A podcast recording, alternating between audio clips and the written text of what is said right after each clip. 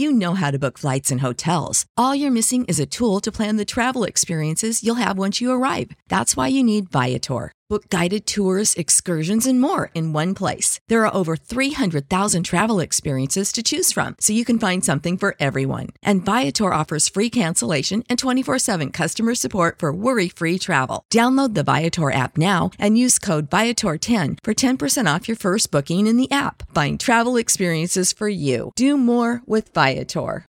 When you need mealtime inspiration, it's worth shopping Kroger, where you'll find over 30,000 mouth-watering choices that excite your inner foodie. And no matter what tasty choice you make, you'll enjoy our everyday low prices, plus extra ways to save, like digital coupons worth over $600 each week. You can also save up to $1 off per gallon at the pump with fuel points. More savings and more inspiring flavors make shopping Kroger worth it every time.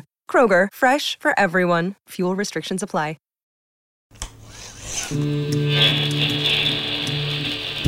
Welcome to the Undead Walking Podcast, part of the Fansided Podcast Network. Now, please welcome your host, Sarabeth Pollock.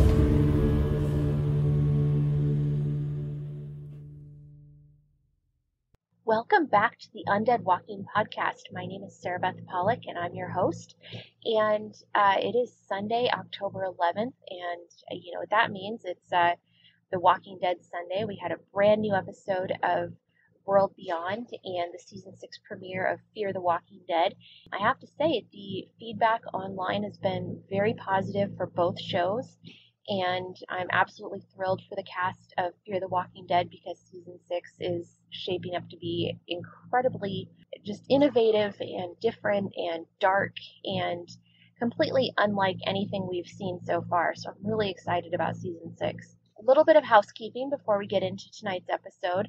This week we're going to have a couple of podcasts just because there is so much content to break down and so many things to talk about. In tonight's episode of the podcast, we're going to be talking with Lennie James and director of tonight's episode, Michael E. Satrazemis, who is a longtime member of the Walking Dead family. He's been there from the start, along with Lennie James and uh, he's also the executive producer for Fear the Walking Dead. So he um, was kind enough, as many of you know, he's um, a friend of Undead Walking, and he's somebody that we you know, that we talk with regularly.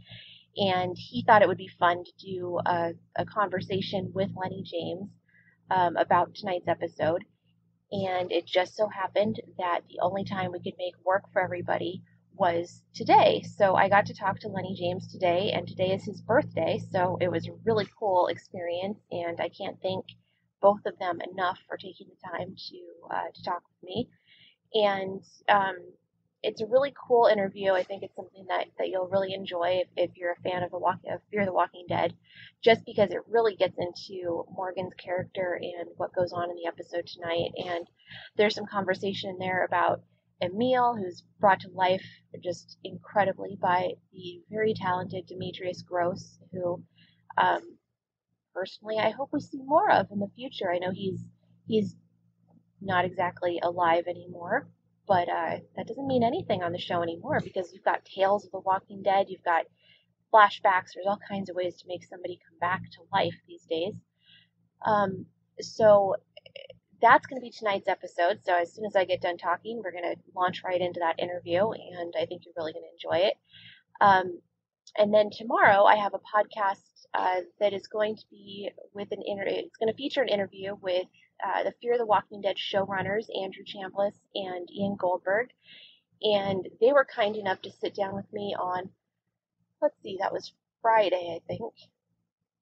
Yeah I think it was Friday. And we actually broke down the first three episodes of the season so I can play the first part of that interview uh, that that breaks down uh, episode 601 and then over the next couple weeks we'll have an interview with them um, you know breaking down each of the next few episodes which is fantastic and then we'll have some more stuff for you later on in the week and, and we have tons of coverage over on undeadwalking.com so make sure you check that out and uh, so yeah there's there's a lot going on um, you know real quick just to touch on tonight's episodes um, I think World Beyond was amazing. Uh, it was another incredible performance from from the group. Um, you know, there there was a lot going on, but I really have to say that Nico Tortorella knocked it out of the park. And Felix's backstory is tragic and intriguing, and there's so much that I want to learn about about Felix and obviously Huck and um, you know all the characters. So I'm really really excited, and um, I'm excited to see episode one of three because I haven't seen that yet.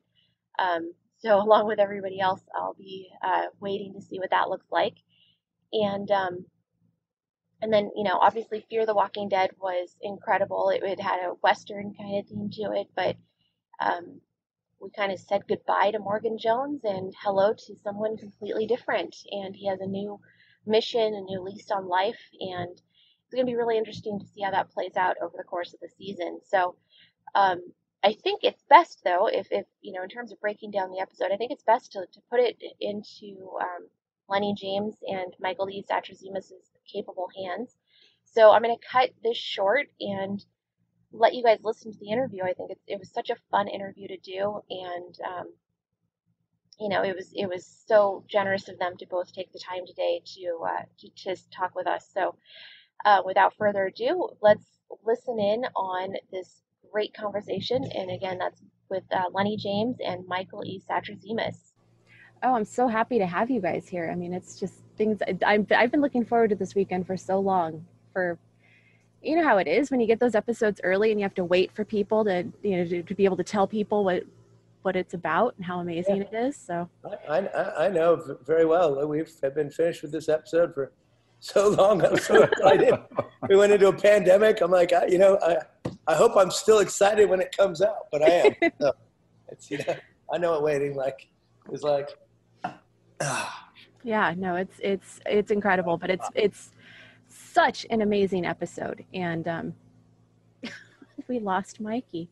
Did he fall off the chair? I think, I'm trying to find some light so I don't look like the I don't look like the moody guy in the here. There we go. There you go.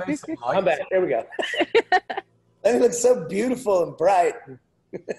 I got a big I got, I, I got to tell you, I got a big old big old window in front of me. We're on the 15th floor, and outside my window, every now and then, five or six butterflies just fly past and tap on my window and then fly away. And they've been doing it all afternoon. It's lovely. Oh, that's, that's awesome! Yeah. I love it. That is so cool.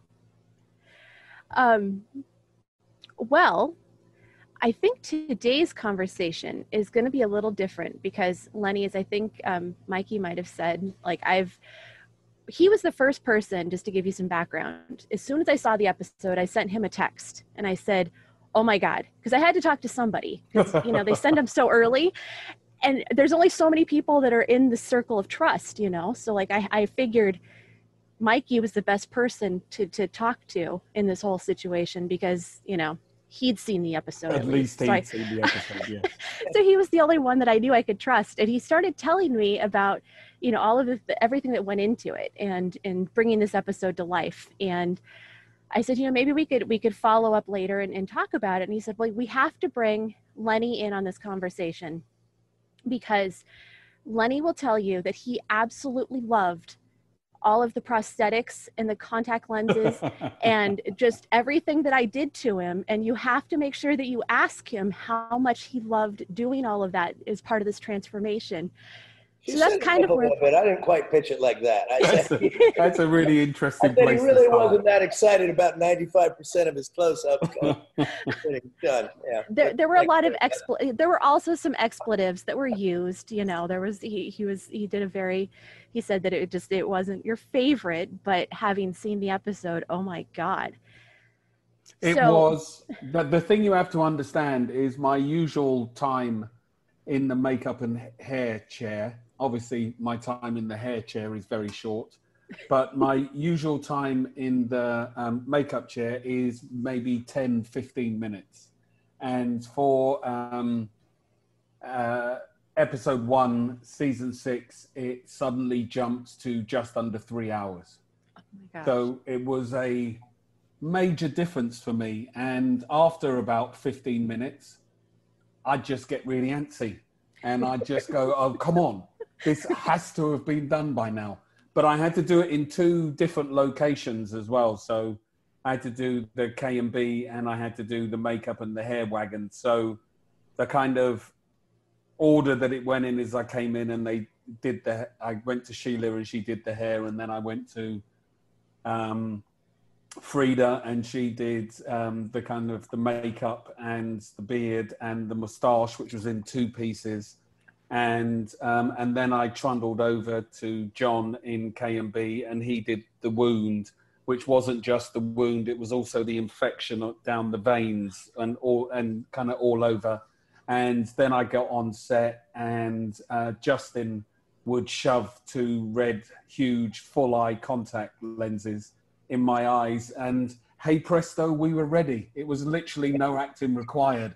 I was just like smack me in the face to go i remember coming up to you in the car and i was like i feel like he's upset with me. And he looked so different. He looked so distorted with the lenses. I mean that was kind of the last step. We did the test and we are doing the camera tests and, and, playing with you know beard colors and shapes and lengths and making sure everything fit and kind of cutting things down. And you know we had a whole day that was before the season began that was just that. And once we got where you know it really looked good you know it's really lennie's fault. He has too much you know vibrance in his eyes. And, uh, and you know and i think it was really evident when we took aged everything else down that we really needed to go big if we were going to try to you know transform him into this new version. Uh, and that did require some really horrible contact full eye contact lenses. So I mean, uh, but the, the the I think the thing that was important was that um, was to get it right, and you know, regardless, of course, you know, I wasn't really complaining that much. Um, obviously, uh, just every single day um, that I had to put the wig on. And as I was informed the other day, just the other day, um, by Frida, um, our um, head of makeup. For some reason, nobody knows how it happened, but the beard has vanished. She cannot find it anywhere. And um, I have literally no idea what possibly could have happened to that beard. Have you checked Norman Reedus's freezer? Because apparently he has uh, some hair. He's got Andy's beard in there, but he's probably got mine now. He's probably he's probably starting a collection. Yeah, listen, Norman asked me to send it to him, so I know, I know where the beard is. There it is. Either that or somebody set it on Norman's fire. Pillow. Um, yeah, it was you know it was it was important to get it right. I think, but uh, man, the complete transformations of you, you, the Morgan that we know is unrecognizable, and I think that was really was really important. Yeah, yeah, and I and I will vouch for that because after I saw the first trailer, uh, some of the, the members of Undead Walking contacted me and they said, I can't believe Morgan looks like that. And I said, where, where was Morgan in that trailer? I, I, didn't see. And I went back and like, you guys, I don't think that's him. There's no way. And they're like, yeah, that's, and then, yeah, it, it was you, but it was just, I mean, it, at first glance, oh my God, no, like that was, that was insane. So it was one of the texts that I got from a friend which just said, "Who did they get to play you?" Job done. Yeah, job well done. Yeah, that's awesome. It, it, was a team effort. Uh, I mean, even if the wound, the spidering down the veins off the wound down his arm was so fantastically done. Those guys that came be, you know, Lee Grimes and John, they did such an amazing job. Um, it, you know, it really looked well, and it told the story in, in a visual. We didn't have to sit and talk about it, you know. Mm-hmm. Yeah, they do. An, because Morgan doesn't know, you know, he's not quite sure. So.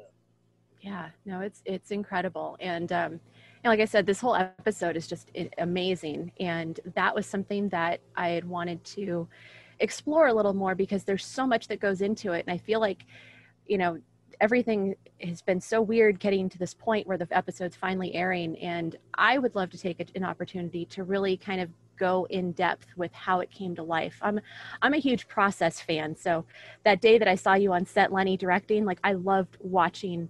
That was the last thing i did before the pandemic happened was that trip oh, to, wow. uh, to austin was you know to see and, and, it was your day directing which was amazing. Um, but i'm a big process person and, and mikey knows that and and uh, so I thought it would be fun to kind of go in depth on you know some of these scenes and Mikey picked one that you know that he uh, that he wanted to talk about a little bit and how it fits into Morgan's story and, and how it just, you know, how this episode kind of came to life. And I think, because I think that's something that people would love to know because there's just, there's so much. I mean, having, having been on set, I've seen the village that it takes to bring these things to life, but not everybody gets to see that. And there's so much, you know, and you're working so fast to bring these incredible episodes to life. So, um, so I thought that we could kind of go there today and, and kind of explore you know some of the technical things and and uh, you know how how this whole episode came together. So mikey which uh which scenes are we gonna dive into? Oh i don't you know i don't i mean i i just i i think that the scene that sets the tone is the first one in the limo with morgan. I mean you go from from the the awake to to seeing that he's hiding out alone i mean it's it sets a i think it, it gives you a lot of emotional beats. It has the first walker that doesn't doesn't try to eat him in that scene. You know, mm-hmm. there's a lot. There's a lot that that go on to that kind of you know trying to quickly define what where we are. You know, I mean, the last time we saw Morgan, he was surely going to die, surely. Um, and then now we've got, got a lot to figure out. Um, you know, in one in one bit.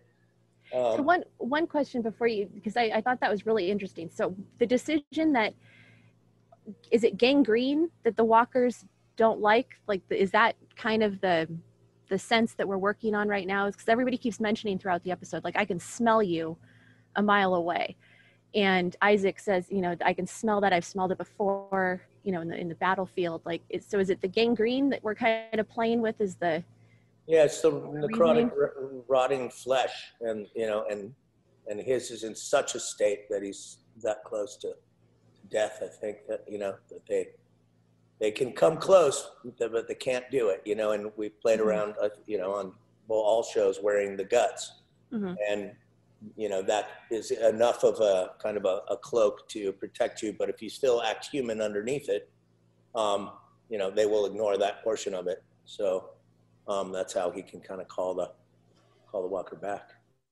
Got it.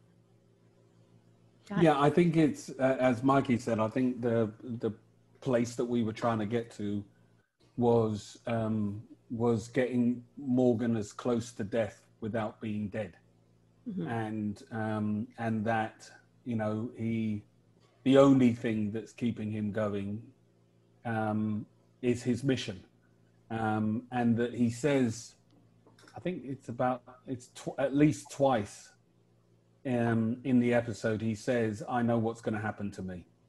I know what the next thing that's going to happen to me is going to be." And um, the only thing keeping him going um, is that sense of trying to make sure that Grace has some place to have the baby and be safe and uh, other than that, he's he's accepted his fate, um, and that is that he's um, al- almost certainly going to die, and and to a certain extent, it's a it's a slight contradiction, but it's just I think so inherently Morgan to a certain extent that when the walkers kind of um,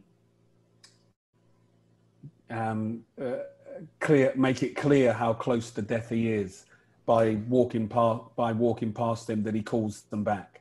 He mm. says that I'm still here. I still have purpose. I still have a role to, role to do, and and still you know still trying to find the strength to um, to be enough of himself in order to um, carry out what he um, what he he's the task that he set himself. Absolutely, absolutely. So, waking up in this in his limo, I mean, you definitely get that sense that you know eh, time really kind of ceases to matter in those moments because he could have been there for days. He could have been there for however long. I mean, it, it's you know he's not he's not doing well in that opening scene, which is really um, it's excruciating to watch too. I mean, just, just the stumbling yeah. and the I mean, just everything. It's just it's hard to watch. Well, but we that red to, eye. Oh my yeah, god. Yeah, we had to. We had to. Um, or I had to. I had to kind of find the kind of uh, pain and um, the level of that pain to match the way that Morgan looked, to match the work that Sheila and Frida and John had done on me and Justin had done on me, all, all the way from the you know the red eyes to the pussing wound to you know um, just the fact he's got a hole in his chest um, and just the pain of it and and just how much every step, every movement, every uh, yeah every movement how much that would all hurt. I mean, it starts with him throwing himself when the window gets blown out. It starts with him throwing himself on the floor of the limo. So there's a wake up for you, and um, and it is just about how we navigate the pain that he's in all the way through that episode and and grade it. Um so it was it was it's it was considering how slowly morgan moves in this episode it was a surprisingly physical um job for me.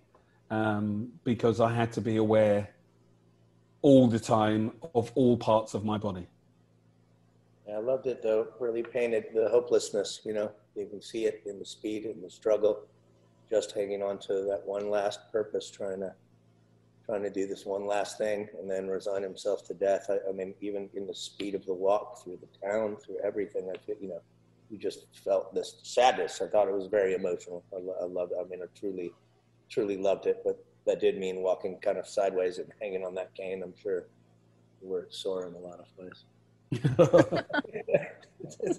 We're always stumbling and falling and holding on to things.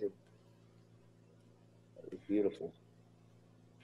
Was it in terms of, of filming scenes like that, when you have fight scenes where you have someone who isn't up to full speed, so to speak?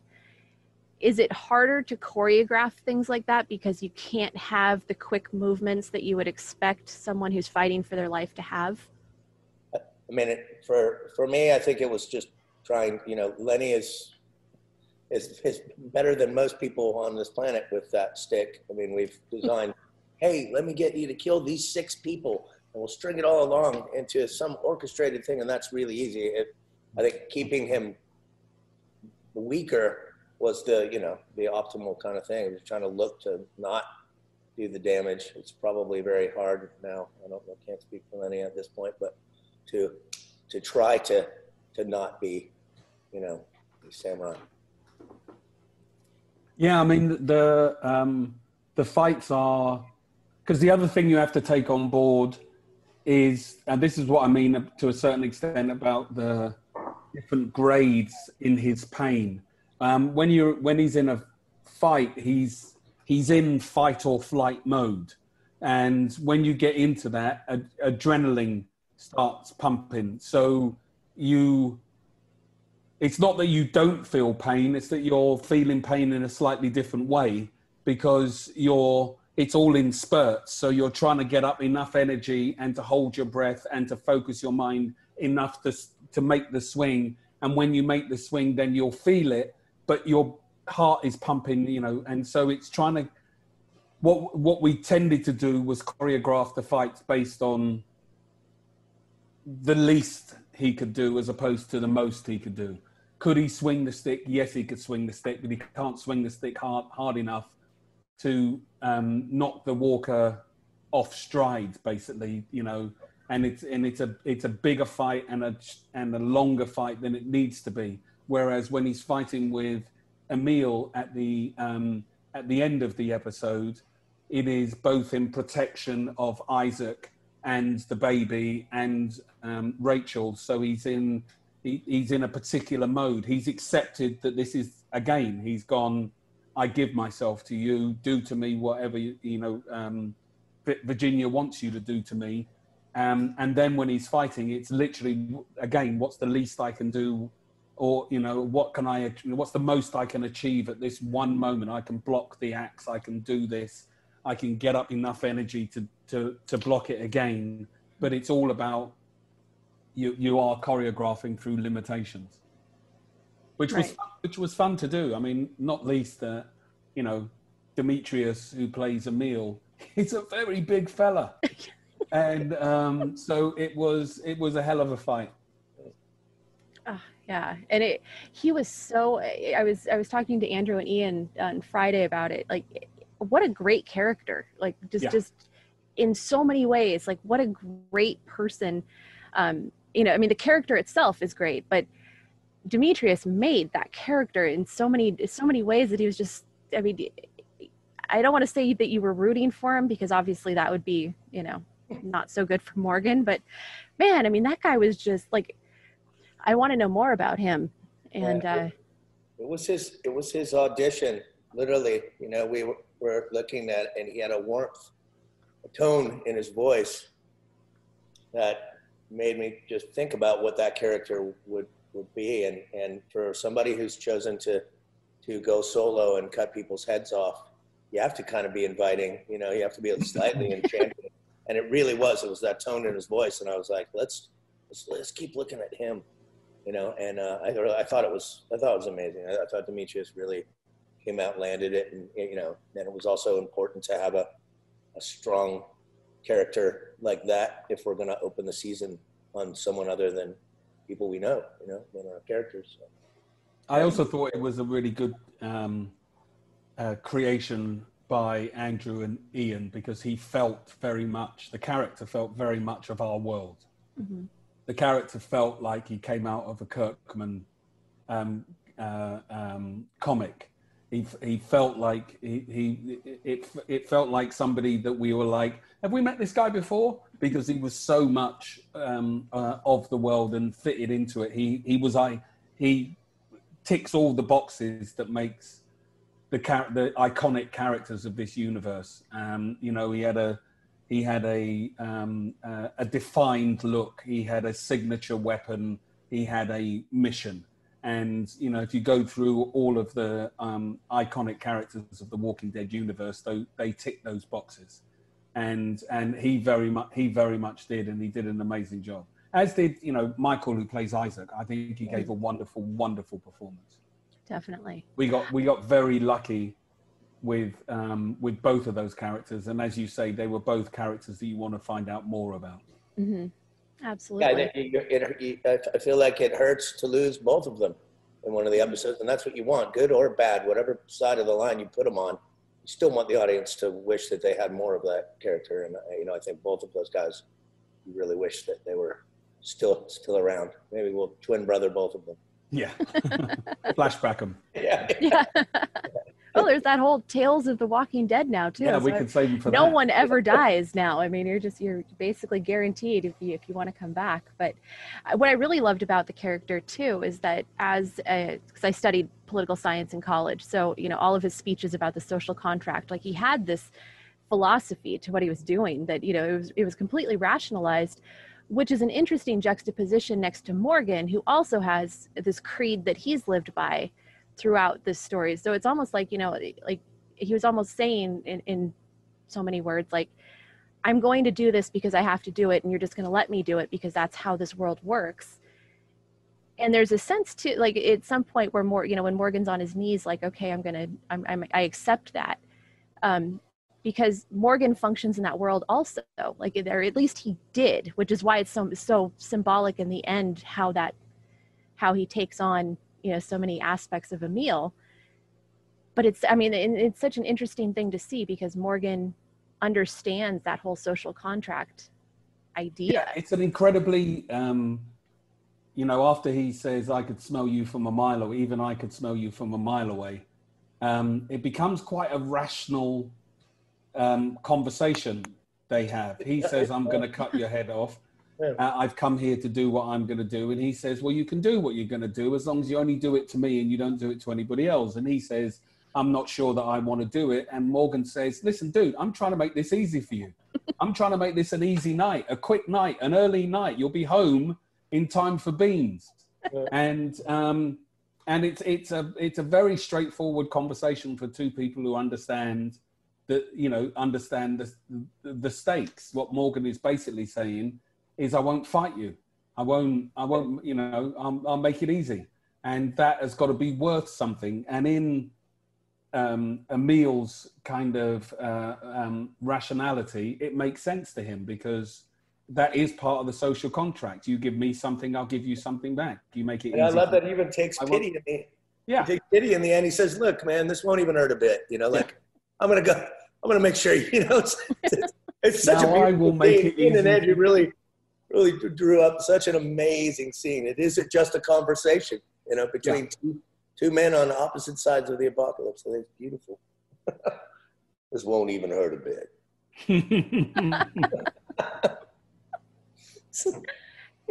and it's so it, and that's what i think makes it so so interesting um, you know by the time we get to the end of the episode that that morgan has kind of adopted so many of emile's you know he adopted his clothing some of his clothing his weapon his dog i mean Rufus seems to like Morgan in the end, which you know we get another.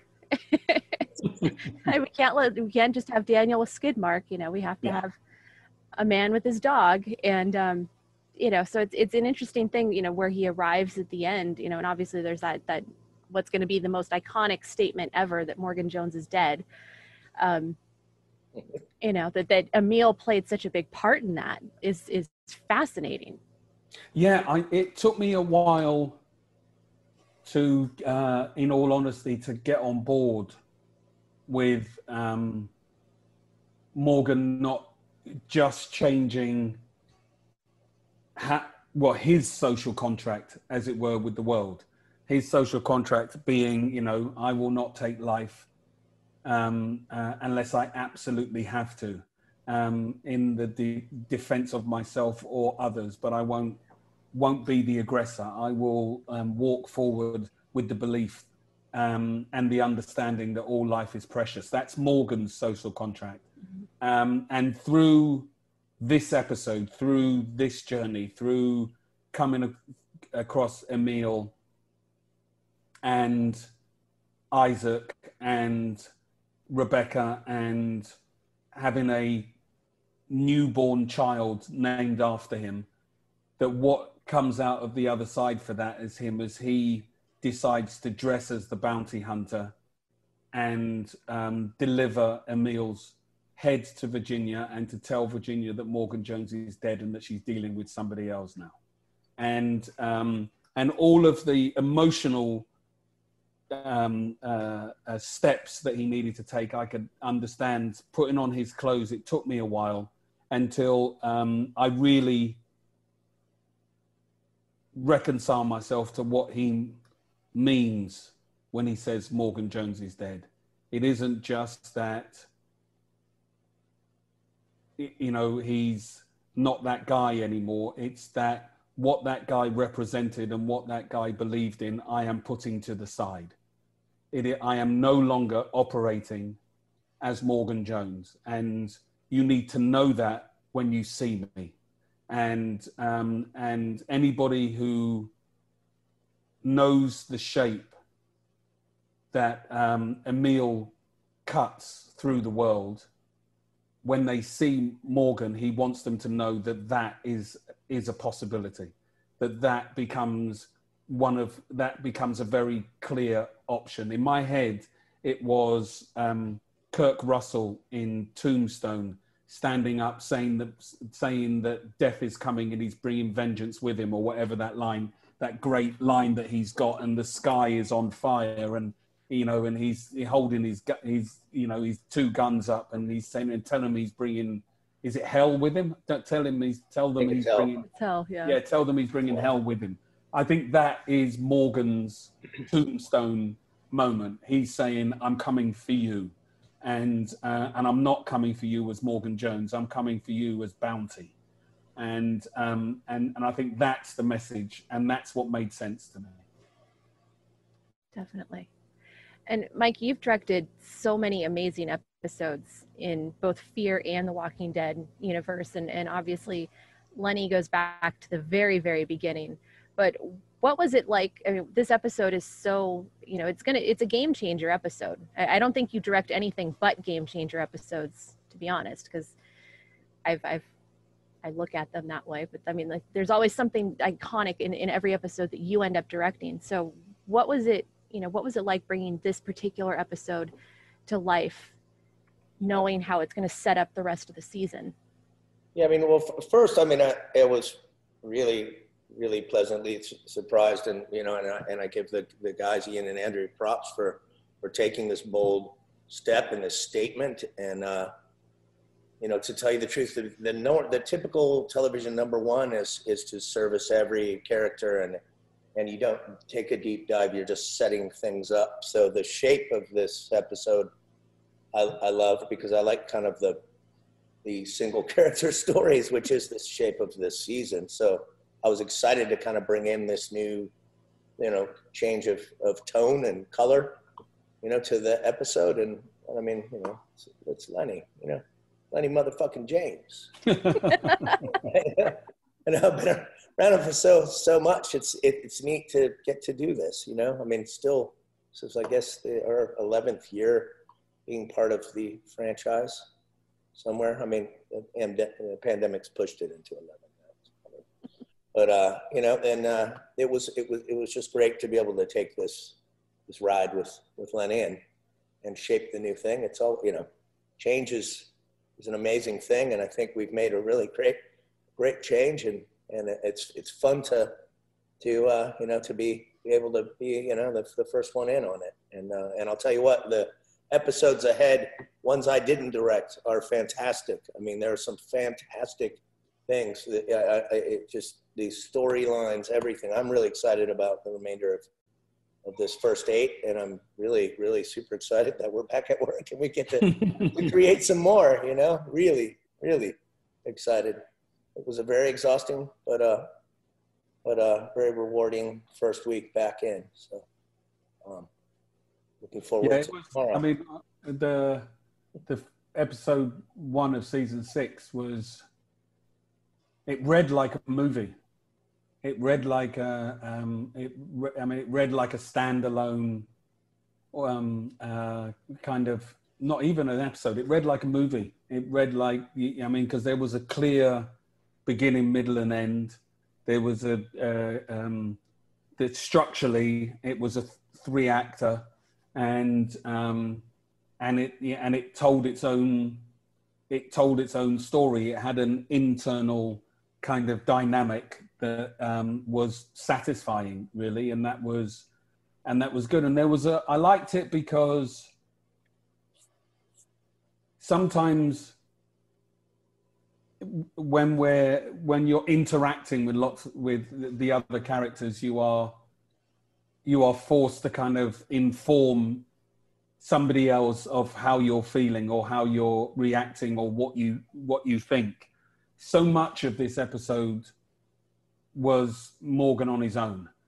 And even a lot of the time when he was with other people he was separate from them because he was in his own pain. And that was a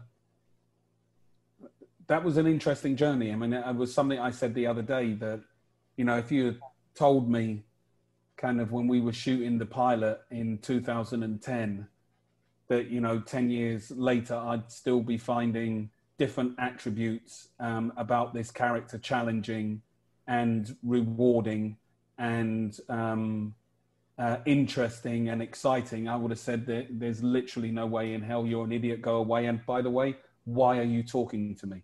Um, but, you know, I'm here 10 years later, and that is that is the situation, and um, and and that's the you know that's to do with the kind of the, the grown ups as I call them, the, the kind of creatives, and um, challenging, and the way that we challenge each other. I mean, it's what I think it's one of the reasons why I love working with Mikey, is that we challenge each other. We're not afraid to kind of go. Um, I think it's over there I think that's where we that's the direction we should be going in, and you know, and the and the conversations we have are out of a mutual passion and love for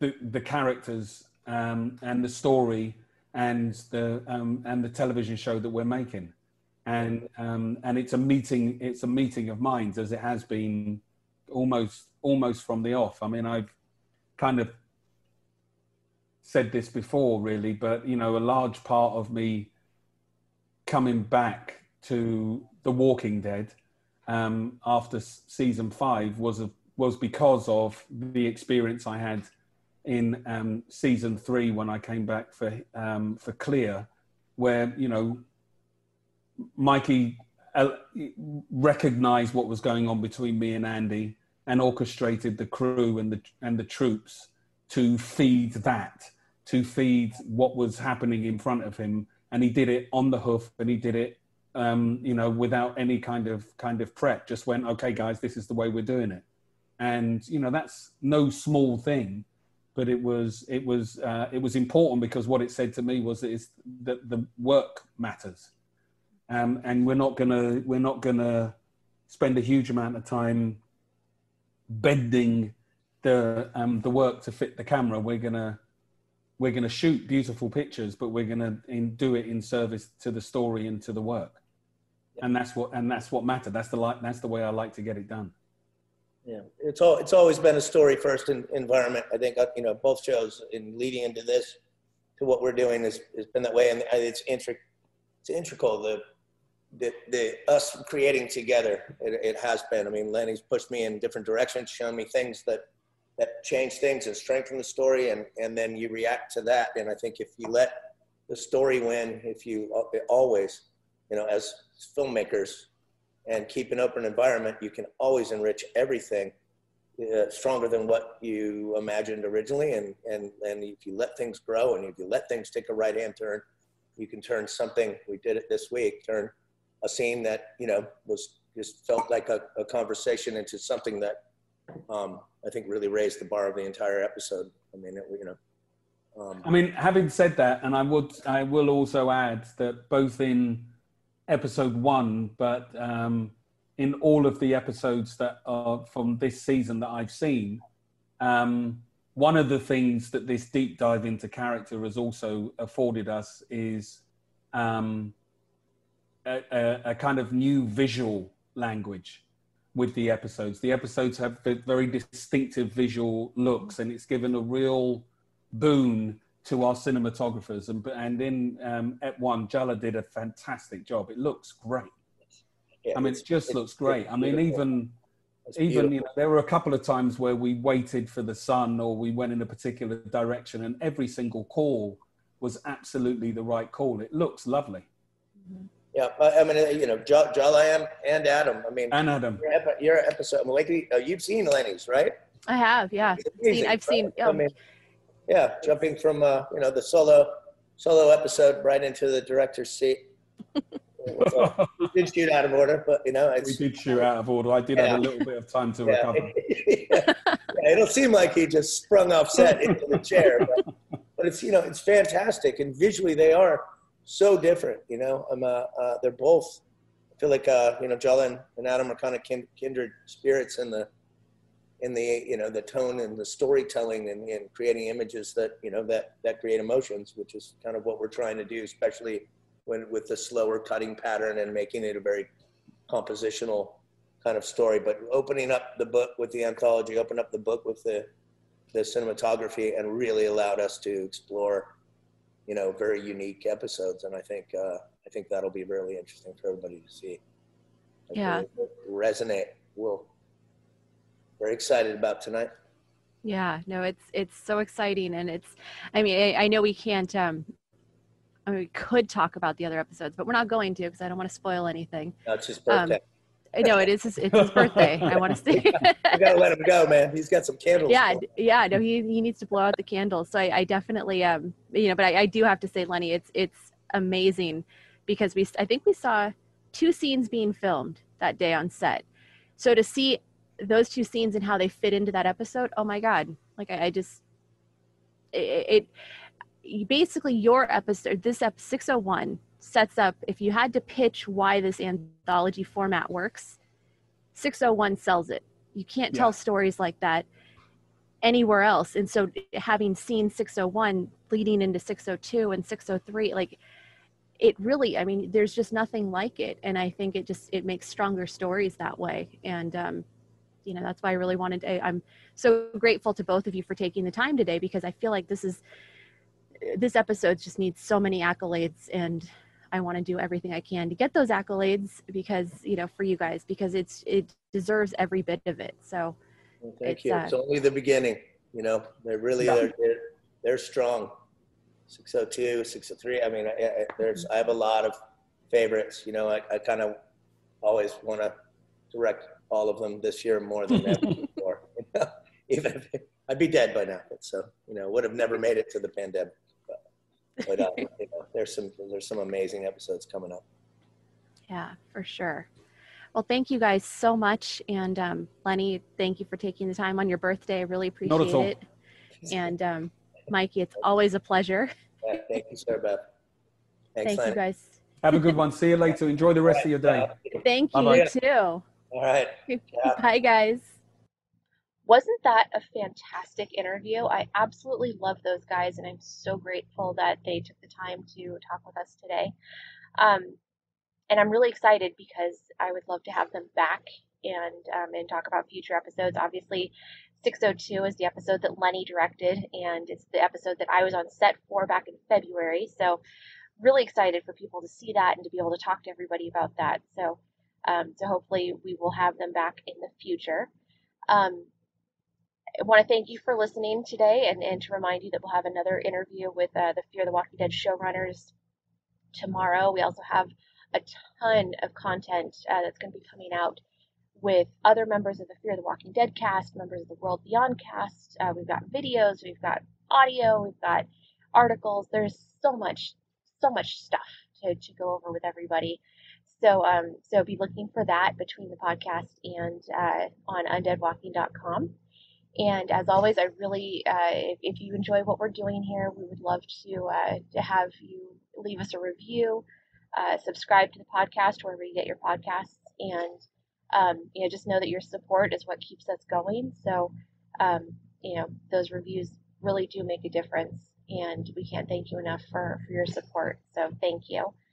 Um, and yeah, so it's it's going to be a busy week, but I think it's going to be a fun one, and I can't wait for you guys to come along on the ride with me. Uh, so I'm going to cut this short and uh, just say thank you, good night, and remind everybody to stay safe, wash your hands, and watch out for those walkers. Thanks, everybody. When you need mealtime inspiration, it's worth shopping Kroger, where you'll find over 30,000 mouthwatering choices that excite your inner foodie. And no matter what tasty choice you make, you'll enjoy our everyday low prices, plus extra ways to save, like digital coupons worth over $600 each week. You can also save up to $1 off per gallon at the pump with fuel points. More savings and more inspiring flavors make shopping Kroger worth it every time. Kroger, fresh for everyone. Fuel restrictions apply. Save big on brunch for mom, all in the Kroger app. Get half gallons of delicious Kroger milk for 129 each, then get flavorful Tyson natural boneless chicken breasts for 249 a pound, all with your card and a digital coupon. Shop these deals at your local Kroger today or tap the screen now to download the Kroger app to save big today. Kroger, fresh for everyone. Prices and product availability subject to change. Restrictions apply. See site for details.